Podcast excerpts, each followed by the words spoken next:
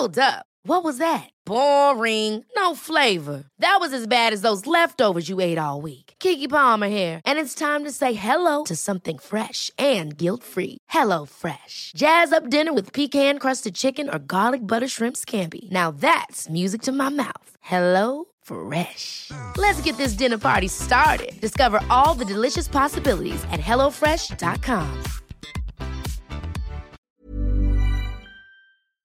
Greetings and salutations. Thank you for lending an ear to the voice of the Times for Thursday, August 10, 2023. For today's editorial, Are we properly managing our natural capital?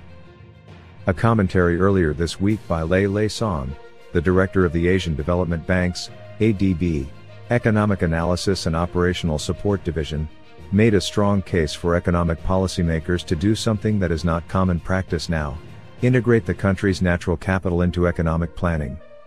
Reflecting on Dr. Song's analysis reveals that, encouragingly, the Philippines, at least under the present Marcos administration, could be fairly described as being ahead of the game with respect to considering the role and value of the country's natural capital.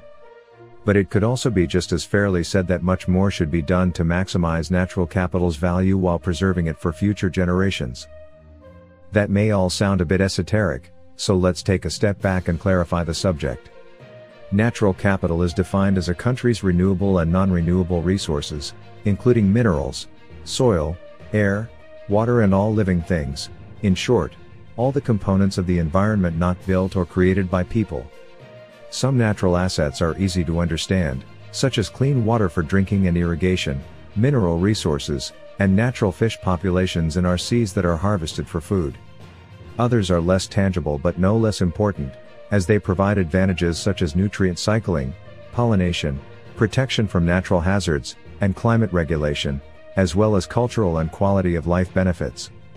A mangrove forest, for example, protects against flooding from storm surges, serves as a carbon sink, and provides a habitat for a vast variety of wildlife. No one with any sense of decency would argue that the mangrove forest is not important and should not be protected, and as we noted above, the current government has raised environmental conservation in its list of priorities as well as taking other initiatives to reduce human impact. Measures such as the policy of prioritizing renewable energy development, or the recently implemented Extended Producers Responsibility Act aimed at reducing plastic pollution have the effect of slowing the rate at which our natural capital is spent. And so far, it seems to be working.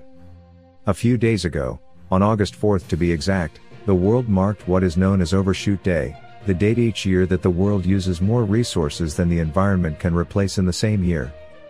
The date has been a few days earlier each year, but it differs from country to country, with some, particularly the resource poor desert countries of the Middle East, reaching their overshoot day as early as February. The Philippines, however, is among the relatively few countries in the world that does not have its own overshoot day. So far, we have managed to avoid living beyond our natural means, and it is heartening that government policy for the most part supports keeping it that way. The problem, as Song asserts, is that even good environmental and resource management policies are treated as something apart from economic policy, if they are connected at all, it is usually only when they act as a constraint or modifier, such as when an environmental impact assessment must be made to determine the scope of a permit for a new mining project or some bit of infrastructure. Natural capital, Song argues, is still capital, and it ought to be accounted for in economic planning. Just exactly how policymakers should go about doing that is a bit vague. The ADB expert recommends developing better systematic approaches to assigning a value to natural capital, adjusting pricing and risk approaches, more carefully assessing supply and demand, and, the mantra-like refrain of all multilateral development banks and other development finance institutions these days, mobilizing more international and domestic capital to manage natural assets. We believe that it may not need to be that complicated, at least to start integrating natural capital into economic planning. All that really needs to be done is to add another dimension to planning and determine the long-term cost or gain in natural assets from carrying out any sort of development. Many values of things, such as the value of the mangrove forest in terms of the likely monetary cost a flood would cause if it were not there, are already known, Thus it is just a matter of expanding the accounting. Our longest trusted English newspaper since 1898. Now available digitally. Computer. Order the Manila Times Digital Edition. Subscribed.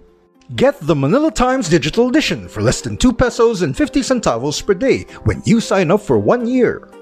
The Manila Times, news source of choice, trusted since 1898.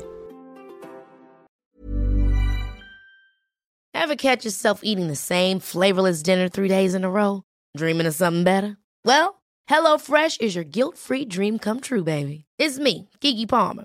Let's wake up those taste buds with hot, juicy pecan crusted chicken or garlic butter shrimp scampi. Mm. Hello Fresh. Stop dreaming of all the delicious possibilities and dig in at HelloFresh.com. Let's get this dinner party started.